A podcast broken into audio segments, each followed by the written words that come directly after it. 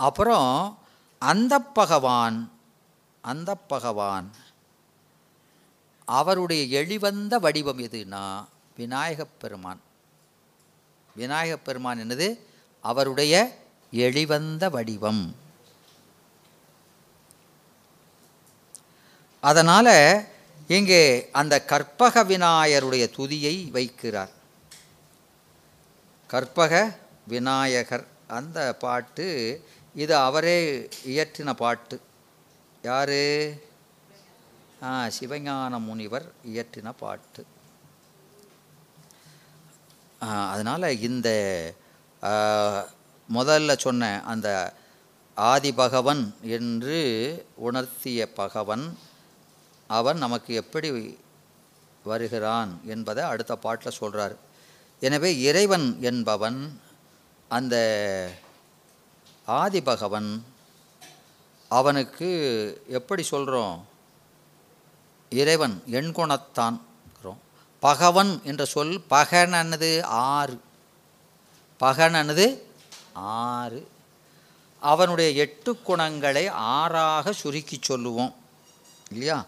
தன்வயமுடைமை இயற்கை உணர்வினன் முற்றும் உணர்தல் தூய உடம்பு இயல்பாகவே பாச நீக்கம் பேரருள் உடைமை பேராற்றல் உடைமை பேரின்பமுடைமை என்று சொல்லக்கூடிய இந்த எட்டில் இந்த இயற்கை உணர்வையும் இயல்பாகவே பாச நீக்கத்தையும் ஒன்றாக்கி எட்டில் இயற்கை உணர்வையும் இயல்பாகவே பாச நீக்கத்தை ஒன்றாக்குவார்கள். அதே மாதிரி தூய தேகம் என்பதையும் பேரருள் என்பதையும் ஒன்றாக்கி. பேரருள் என்பது என்னது? உடம்பு என்னது? அருள் தானே. பெருமானுக்கு உடம்பு எது? அருள். அது எப்படி தூயது? எனவே ரெண்டும் ஒன்றுக்குள்ள அடங்கும் என்று அந்த ரெண்டையும் ஒன்றாக்கி ஆறாக சொல்லுவர். ஆகமங்கள் அப்படி சொல்லும். அதனால் இந்த இறைவனுக்கு அதனால் பகவன்னு சொல்கிறோம் அவனுக்கு சர்வஜத்துவம் அப்படின்னா பேரறிவு முற்றறிவு. அதுக்கு என்ன பேர்? முற்றும் அறிதல்.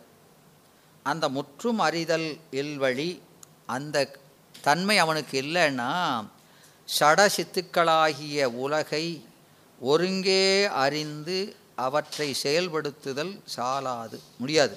அது இருந்தால் தான் எல்லா உயிர்களையும் உலகத்தையும் அறிந்து அவற்றை செயல்படுத்த முடியும். எனவே அந்த முற்றுணர்வு அவனுக்கு கண்டிப்பாக வேண்டும். அதுபோல இறைவனுக்கு பூரண சக்தி என்று சொல்லக்கூடிய அளவில்லாத ஆற்றல். பூரண சக்திங்கிறது ஆகமச்சொல் அதுக்கு தமிழில் என்ன பேர்? அளவில்லாத ஆற்றல். அது இல்லைன்னா இந்த உயிர்கள் எப்படி இருக்குது அநேகன். உயிர்கள் எத்தனை? அநேகன். எதனால் அநேகம் சொல்கிறோம் உயிர்களை? இறைவன் ஒன்றுன்னு சொல்கிறோம் உயிர்களை அநேகம்னு சொல்கிறோம் ஏன்? ஏன் என்ன ஏன் எண்ண முடியாது? ஆ? ஏன்? அப்படின்னா இ- உயிர்களை அநேகன்னு சொல்கிறதுக்கு ஒன்றோடு ஒன்று ஒவ்வாத தன்மை உடையனே. உயிருக்கு உயிர் வேறுபாடு உடையது.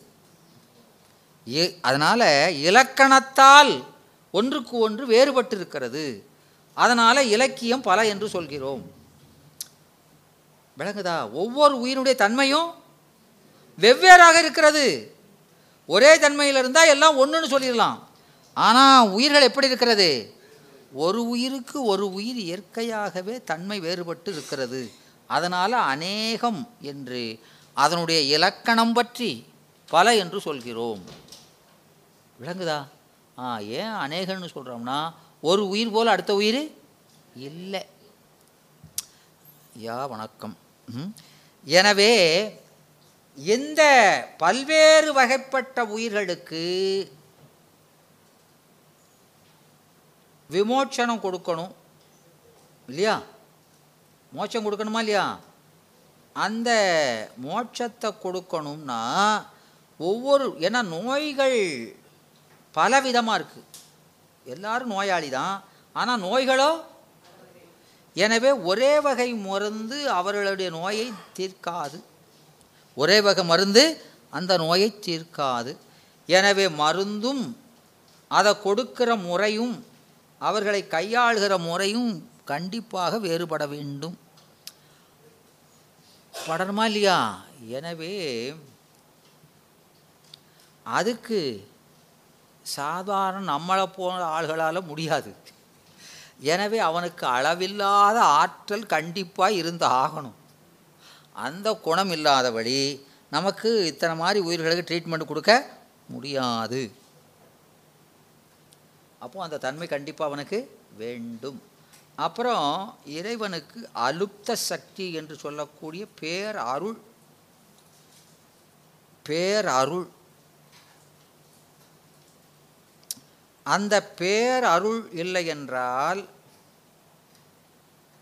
இப்போ உங்களுக்கு ரெண்டாவது நூற்பாவில் நான்காவது அதிகரணம் என்ன?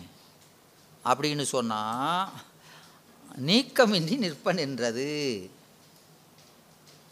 என்னது? நீக்கமின்றி நிற்பன். யாரு? எதோடு? அதோடு இதோடு. ஈரோடா?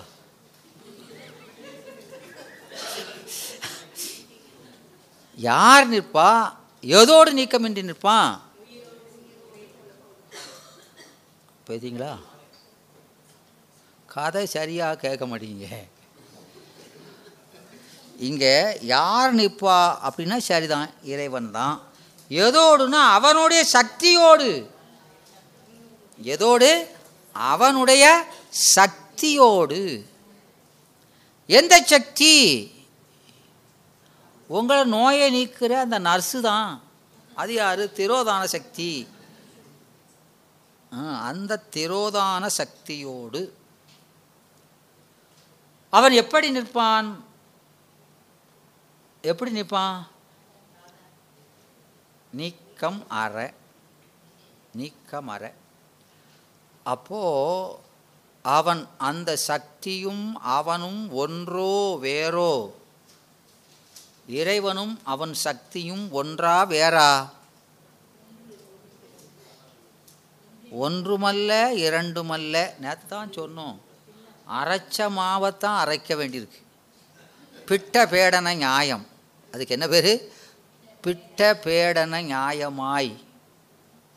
அரைச்சதே அரைக்க அறப்பட மாட்டேங்குது தேஞ்சு போச்சு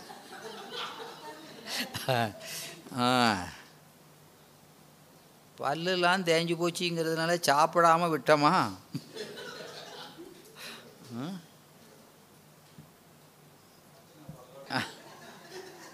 அதாவது ஆ, இப்போ பொரி வெளங்காய் தெரியுமா? ரொம்ப கடுமையாக இருக்கும். பல்லு உள்ளவங்களுக்கே சாப்பிட முடியாது. ஆனால் பல்லு இல்லாதவனும் அதை விடுதானா?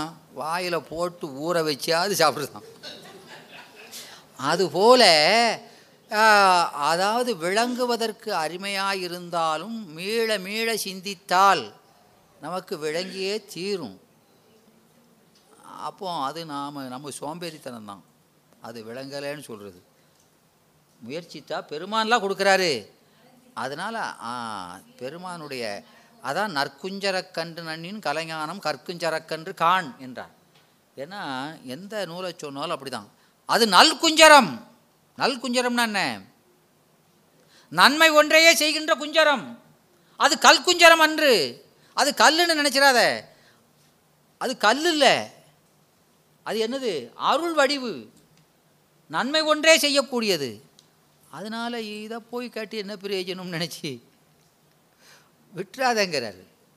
ம் விடலை. ம் சரி. எனவே அந்த நீக்கமின்றி நிற்கும். நீக்கமின்றி நிற்கும். அதனால் பெருமா அந்த ஒரு சக்தி இருக்கிறதுனால அவன் இப்போது இப்போ ஆசிரியர் பெருமக்கள் இருக்கிறீங்க. மாணவருக்கு ஒரு பாடத்தை சொல்லி கொடுக்குறீங்க. நல்லா சொல்லி கொடுத்துட்டு ஐயா போர்டில் எழுதி போட்டு விளக்கிட்டு ஐயா விளங்கிச்சா? அப்படின்னா அப்படியே பார்க்கான். பாவமாக ஒரு பார்வை. ஓ உங்களுக்கு விளங்கலையோ? இன்னொரு தடவை சொல்லுதேன் அப்படின்னு பழையபடி மேலேருந்து ஆரம்பித்து இப்போ விளங்கிட்டா அதே பார்வை தான். எப்பா இன்னும் விளங்கலையா? அப்படின்னு மூணாவது தடவை. நாலாவது தடவை. இப்படி மீள மீள சொல்ல சொல்ல உங்களை அறியாமலே உங்களுக்கு கொஞ்சம் டெம்பரேச்சர் ஏறிக்கிட்டே போகுது. பிறகு அதுக்கு மேலே போயாச்சுன்னு நறுக்குன்னு ஒரு கொட்டு. வச்சிருந்தோமா இல்லையா? பிள்ளைகளுக்கு அப்படி தானே செய்கிறோம் வீட்டில் பிள்ளைகளுக்கு சொல்லி கொடுக்குறோம். நம்ம சொன்னது எங்கே விளங்குது? யாருக்கு தான் விளங்குச்சு? வட்டம்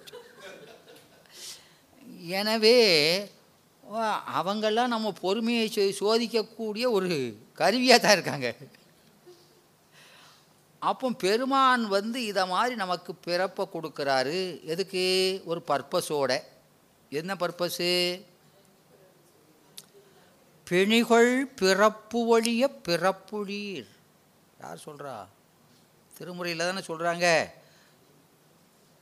படிக்கலையா? படிங்க. பிணிகொள் பிறப்பு ஒழிய பிறப்புளி ஏன் பிறந்த? அப்படின்னா இந்த பிணியாகிய பிறப்பிலிருந்து நீங்க பிறந்தோம். இனி பிறவாமல் இருக்க பிறந்தோம் என்று சொல்கிறார். ஏன் ஏன் பிறந்தேன்னு கேட்டால் எனக்கு தெரியலையே அங்கப்படாது ஆ, எதுக்காக பிறந்தோம்? இனி பிறவாமல் இருக்க. அதான் பர்பஸ். இல்லையா வந்த வரவை மறந்து. யார் சொல்கிறா ஒருத்தரும் சொல்லலைங்களா? சரி. வந்த வரவை மறந்து மிக்க மாதர் பொன் பூமி மயக்கி நிலாள. இந்த மயக்கை அறுக்க இந்த மயக்கை அறுக்க பெருமானின் ஞான வாழ் தந்தார். சொல்கிறாரா இல்லையா? தாய்மானவர். எனவே இப்போது ஒரு கடைக்கு போகிறான் அப்படின்னா கடையில் போய் இருந்துக்கிட்டு ஐயா பையெல்லாம் தூக்கிட்டு போயிருக்கான். அங்கே போய் என்ன வாங்க வந்தேன்னா அதான் ஐயா யோசிச்சுட்டு இருக்கேன். வந்து எதுக்கு வந்தோம்னே மறந்து போகுது.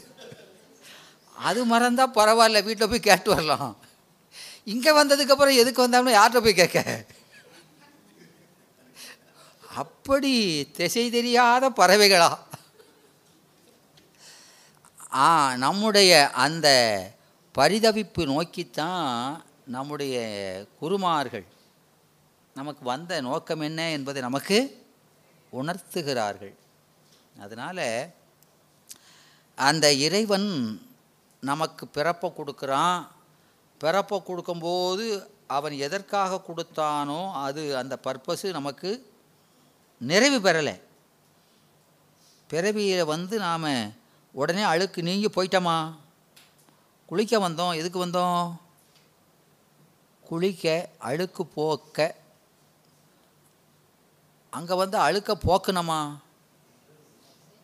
ஆ? ம் ஏன்னா நமக்கு இந்த உடல் இதெல்லாம் கொடுத்து இறைவன் நம்ம திருவுந்தியார் படிச்சிருப்பீங்களா இல்லையா? பழக்கம் தவிர பழகுவது அன்றி உழப்புவது என்பனே. உந்தி பற என்கிறார். இருபத்தி ரெண்டாவது பாட்டு. பழக்கம் தவிர பழகுவது அன்றி. உலகத்தோடு நம்மை பழக விட்டு சீ இந்த உலகு பிடிக்கிறதுன்னு வெறுத்து வருவான்னு பார்த்தா அதில் கிடந்து பிறண்டுக்கிட்டு கிடக்கான். இப்போது சகதியை மிதிச்சிட்டோம்னா என்ன செய்கிறோம் காலை உதறமா இல்லையா? உலகி அந்த இருந்து நீக்கிறோம். சகதியில் போய் பிறழுதான். அதை அப்போ சுவாமி சொல்கிறார். இல்லையா? பன்றி போல் அலற்றிற்பட்டு. ஆ பன்றி போல அந்த சவதியில் கிடந்து உருளுதாம்ங்கிறார். நமக்கு அப்படி மோசமாக ஒரு திட்டார் நம்மளை. இல்லையா? எனவே நமக்கு அது அசிங்கம்னு தெரியலை. ஏன்னா அதை குறிஞான சம்பந்தர் சொல்கிறார் காண்ற சோறு என்கிறார். கக்கிய சோறுங்கிறாரு. மீள பிறப்பதை. போன பிறவியில் ப பிறந்து தான் அனுபவிச்சிய உலக அனுபவித்ததை. சாப்பிட்டதை மீள சாப்பிட்டா? அது கக்கின சோறு அருவருக்கணுமா இல்லையா? அதை ரொம்ப ருசித்து சாப்பிடுதேப்பா என்று எத்தனை மாதிரியோ சொல்லி பார்க்காங்க. ஆனால் நமக்கு விளங்க மாட்டேக்கு ஒன்றும் விளங்கின பாடில்லை. எனவே அந்த இறைவன் வந்து பிறவியை கொடுக்கும் பொழுது நாம் வந்து அந்த பிறவியினுடைய நோக்கம் நிறைவு பெறலைன்னா அவன் நம்மளை மாதிரி கோவப்பட்டா நமக்கு உய்தி உண்டா? அதான் ரெண்டாம் நூற்பாவில் மூணாவது அதிகரணம். மூணாவது அதிகரணம் என்னது? இவ்வான்மாக்கள் மாறி பிறந்து வரும் என்றது என்று. இறைவன் தன்னுடைய கருணையிலே சிறிதும் மாறாது. அப்பா இந்த பேரை பெயிலாயிட்டியா மீளியும் படிச்சு பாரு. அப்படின்னு ம மீள மீள வகு அவனுக்கு நமக்கு வாய்ப்பை கொடுத்து கொண்டே இருக்கிறான். அதுதான் நீக்கமின்றி நிற்பது. கருணையில் குறைவே இல்லை.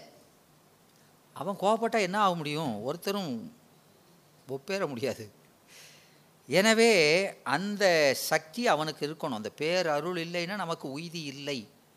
அவனுக்கு எவ்வளோ ஆற்றல் இருந்தாலும் நமக்கு உய்விக்க வேண்டும் என்ற கருணை இருந்தாலன்றி நாம் கடைத்தேற முடியாது. அதனால் இந்த பேர் அருள் உடைமை என்ற அலுப்த சக்தி அவனுக்கு கண்டிப்பாக வேண்டியது இருக்கிறது அப்புறம் இதையெல்லாம் செய்வதற்கு அவனுக்கு தன்வயம் என்ற சுதந்திரம் இருக்க வேண்டும். அவன் பிறவயப்பட்டிருந்தா அவன் இந்த செயல்களை செய்ய முடியாது. எனவே அந்த குணம் கண்டிப்பாக வேண்டியிருக்கிறது. அப்புறம் அனாதிபோதம் என்று சொல்லக்கூடிய இயற்கை உணர்வு. அவன் அனாதியே. அவனுக்கு என்ன சொல்கிறோம் நித்த முத்த சுத்த சித்து. இறைவன் என்ன சொல்கிறோம் நித்த முத்த சுத்த சித்து. அது என்னது அடையப்பா? அவன் நித்த சித்து. நித்தம்னு என்ன? நிலை நித்த எப்போதும் அந்த அறிவு நீங்காத அறிவு. நித்த சித்து முத்த சித்து முதிர்ந்த சித்து. அறிவில் முதிர்ச்சி. சுத்த சித்து அறிவில் அழுக்கே இல்லாத தூய்மையான அறிவு. நித்த முத்த சுத்த. இந்த மூணு அடையும் எதுக்கு வந்திருக்கு? அறிவுக்கு. அந்த சித்து என்பது எப்படிப்பட்டதுன்னா அதுக்கு மூணு அடை. அந்த அறிவு எப்படிப்பட்டது? நித்தமானது. முதிர்ந்தது சுத்தமானது என்று அந்த அறிவுக்கு கொடுக்கப்பட்ட அடைகள் அந்த அறிவினுடைய குவாலிட்டி அதை இப்படி எடுத்து சொல்கிறார் அடேங்கப்பா. எனவே அந்த குவாலிட்டி அந்த தன்மை அவன்கிட்ட இல்லைன்னா அவனுக்கே அறிவில் குறை இருந்தால் நம்ம குறைய எங்கே நிற்க அவனே ஒரு நோயாளி அப்படின்னா நம்முடைய நோயை எப்படி நீக்க முடியும்? நம்முடைய நோயை நீக்க முடியாது. அதனால் அவனுக்கு அவன் அந்த அனாதி போதம் அவனிடத்தில் இருக்க வேண்டும். அப்புறம் வரம்பில் இன்பம் என்பது பூர்த்தி பூர்த்தி என்ற குணம். அவன் அவனுடைய தன்மை எப்படிப்பட்டது என்பதை நமக்கு திருவருள் பயன் எண்பத் எழுபத்தி மூன்று திருவருள் பயனில் எழுபத்தி மூன்றாவது குறளிலே என்ன சொல்கிறாருன்னா இன்பு அதனை இன்பு பேரின்பம் அதனை எய்துவாருக்கு அவனை சார்ந்தவருக்கு அவனை சார்ந்தவருக்கு ஈயும். ஈதல் என்றால் என்ன? கொடை. கொடை. எனவே ஈயும் அவர்க்கு எவருக்கு? அந்த சிவர்க்கு. உருவம். ஈவதற்கு உருவம் வேணுமா இல்லையா? உருவம். என்ன உருவம்? இன்ப கணம். அதை கொடுக்கிறோட உருவே இன்ப வடிவு என்று சொல்கிறார். இன்ப கணம். ஆதலினால் இல். எது இல்? எது இல்? அவருக்கு அனுபவம் இல்லை அவருக்கு என்ன இல்லை? அதை கொடுக்கிறவன் அதை அனுபவிக்க மாட்டான் அந்த இன்பத்தை. அவனுடைய செல்வமெல்லாம் யாருக்கு? புத்திரராகிய நமக்கு. அதனால தான் அந்த பெருமாட்டியை அந்த பெருமானுடைய சக்தியை உண்ணாமுலை அம்மை என்கிறோம். என்ன சொல்கிறோம் உண்ணாமுலையம் எனவே அந்த அமிர்தத்தை தனங்களிலிருந்து வருகின்ற அமிர்தத்தை அது என்னது? தனம் என்பது அருள் திரட்சி. தனம் என்பது என்னது? அருளின் திரட்சி. அந்த அருளின் திரட்சியில் வருவது தான் அமிர்தம். அந்த அமிர்தத்தை தாய் குழந்தைக்கு தானே கொடுக்குறா? தான் உண்ண மாட்டான் அதுபோல தே இறைவன் தன்னுடைய இன்பத்தை தான் நுகர மாட்டான். அது யாருக்கு? நோய்வாய்ப்பட்ட இந்த குழந்தைகளுக்கு என்று அருமையாக சொல்கிறார். விளங்குதா? எனவே இந்த ஆறு குணம் இல்லாத வழி இறைவன் இந்த ஐந்தொழிலை செய்ய முடியாது என்பதினால இந்த குணம் உடையவனை இங்கே பகவன் என்று குறிப்பிட்டார். இந்த பகவன் அவன் அந்த பகவத் தன்மையில் ரொம்ப முக்கியமானது எது அப்படின்னு சொன்னால் இந்த ஆறு குணங்களில் ரொம்ப முக்கியமானது எதுன்னா பேரருள் உடைமை. பேர் அருள் உடைமை. அந்த அருள் என்பது மட்டும் அங்கே ஆப்சண்ட் ஆகிட்டுதுன்னா மற்ற எந்த குணம் இருந்தாலும் நமக்கு பயன் இல்லை. அதனால் இந்த அருள் அருள் எப்படி வருகிறது என்றால் அதுக்கு விநாயகரை சொல்லி கற்பக விநாயகர் என்றார். கற்பக விநாயகர். கற்பகம் என்பது என்ன? ஆ? ஆமாம் அது விருட்சம். அது ஒரு விருட்சம். அது எங்கே இருக்கு? எனவே அது ஐந்து வகை தேவதருக்கள் ஒன்று. தேவதருக்கள் ஐந்து. மந்தாரம் சந்தானம் பாரிஜாதம் கற்பகம் அரிசந்தனம் என்று இப்படி ஐந்து வகை தேவதருக்கள் உண்டு. இந்த ஐந்து வகை தேவதற்கள் தருக்களிலே முதன்மையானது கற்பகம். அது நினைத்ததை கொடுக்கும். நினைச்சா கொடுக்கும்.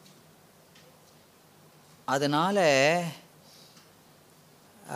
அந்த விநாயகரை கற்பக விநாயகர் என்றார். கற்பக விநாயகர்.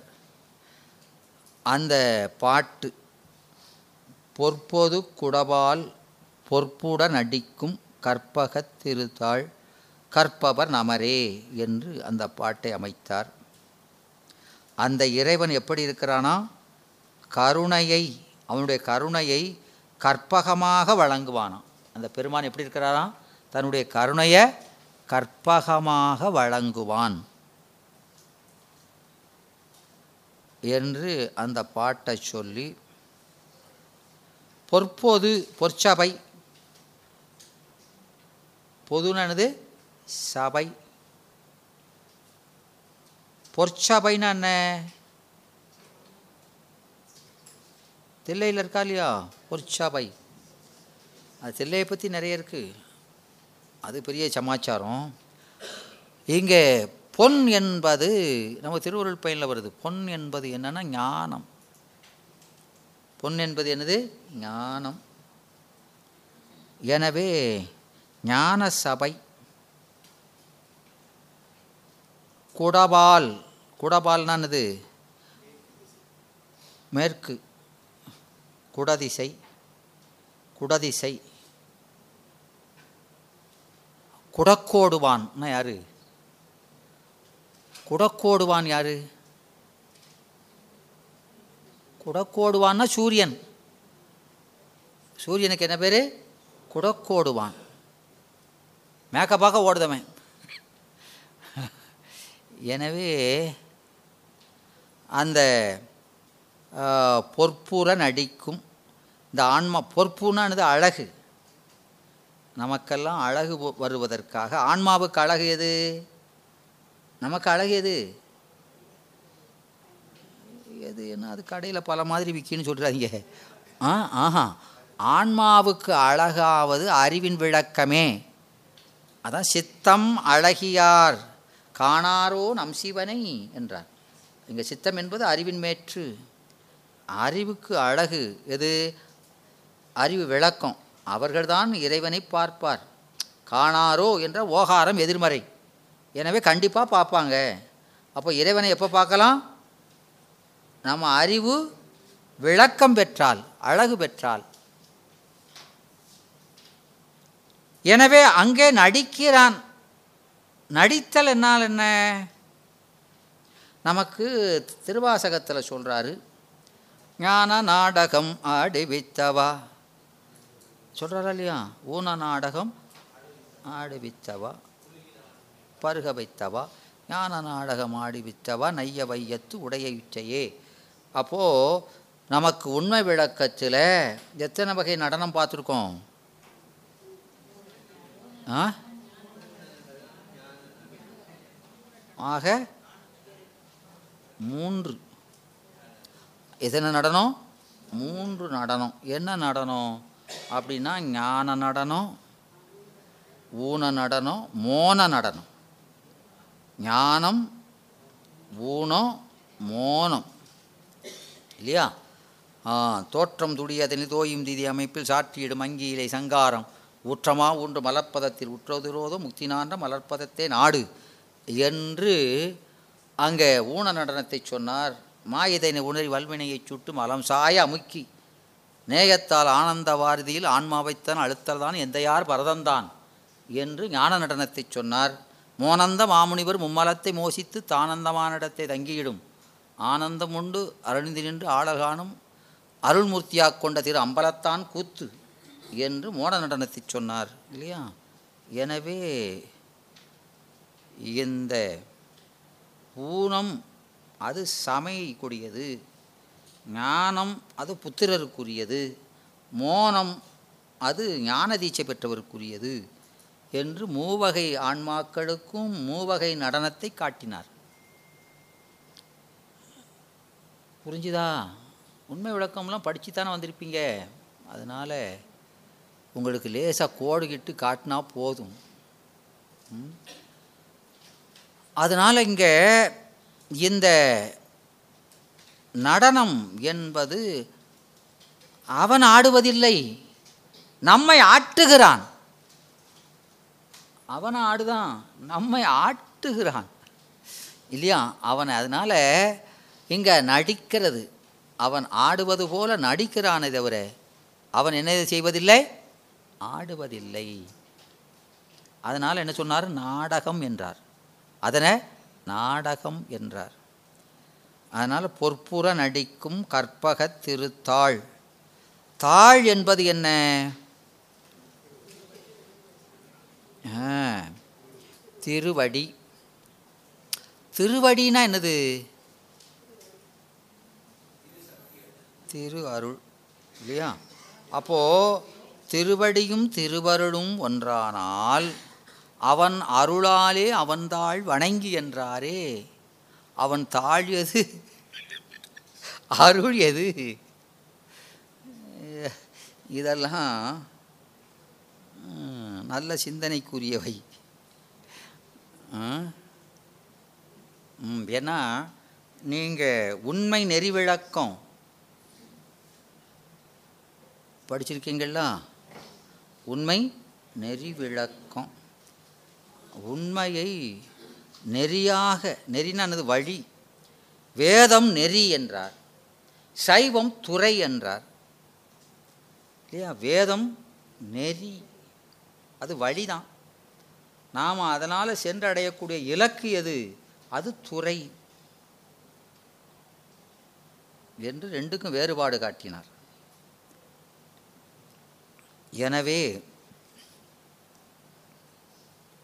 இந்த உண்மை நெறி விளக்கத்தில் உருவமே இல்லாத இறைவனுக்கு உருவமே இல்லாத இறைவனுக்கு அடியேது முகமேது முடியேது என்றார்.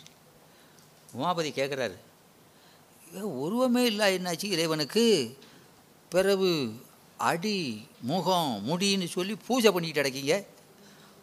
பாதம் விளக்குவது பாத்தியம் இல்லையா? அதரத்திலே கொடுப்பது ஆசமனம் முடியிலே தெளிப்பது என்னது? அர்க்கியம் பனி நீர் பன்னீர் தெளிக்கிறோம். முடியே இல்லை பன்னீரா? என்று கேட்கிறார். சிவபூசகர்கள் இருக்கும்ல கூட்டம் கூட்டமாக இருக்கும். எப்படி இருக்கும்? கூட்டம் கூட்டமாக இருக்கமா இல்லையா?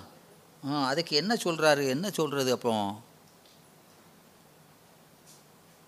உருவமில்லாத என்னவனுக்கு எங்கம்மா அடி வந்துச்சுங்காரு? அது என்னன்னா யான் எனது அறநின்றது அடியாம். யான் எனதுங்கிற உணர்வு போயாச்சுன்னா திருவடிக்கு வந்தாச்சின்னு அர்த்தம். அதுதான் அடி. ம். பார்க்கும் இடமெல்லாம் சிவமாய் தோன்றல் அது முகமாம். எல்லா பார்க்க இடமெல்லாம் சிவக்காட்சி வந்தால் முகத்துக்கு வந்தாச்சின்னு அர்த்தம். உரையிறந்த பரம சுகமதுவே முடியாம் என்றார். நிட்டை கூடியாச்சுன்னா முடிக்கு வந்தாச்சின்னு அர்த்தம். அதைத்தான் இங்கே நமக்கு அந்த ஞான நடத்தில் சி ஏ பார் என்றார். ஷீ ஏ பார் என்றார். உண்மை விளக்கத்தில் வர்றது தான் எனவே நல்லா பாருங்க. எனவே இப்படி நமக்கு இறைவன் சொல்கிறார். அதனால் இந்த திருத்தாள் என்பது என்னது? திருவருள். தாள் ஏன் சொல்கிறோம் அடி என்பது என்ன தாள் என்பது என்ன?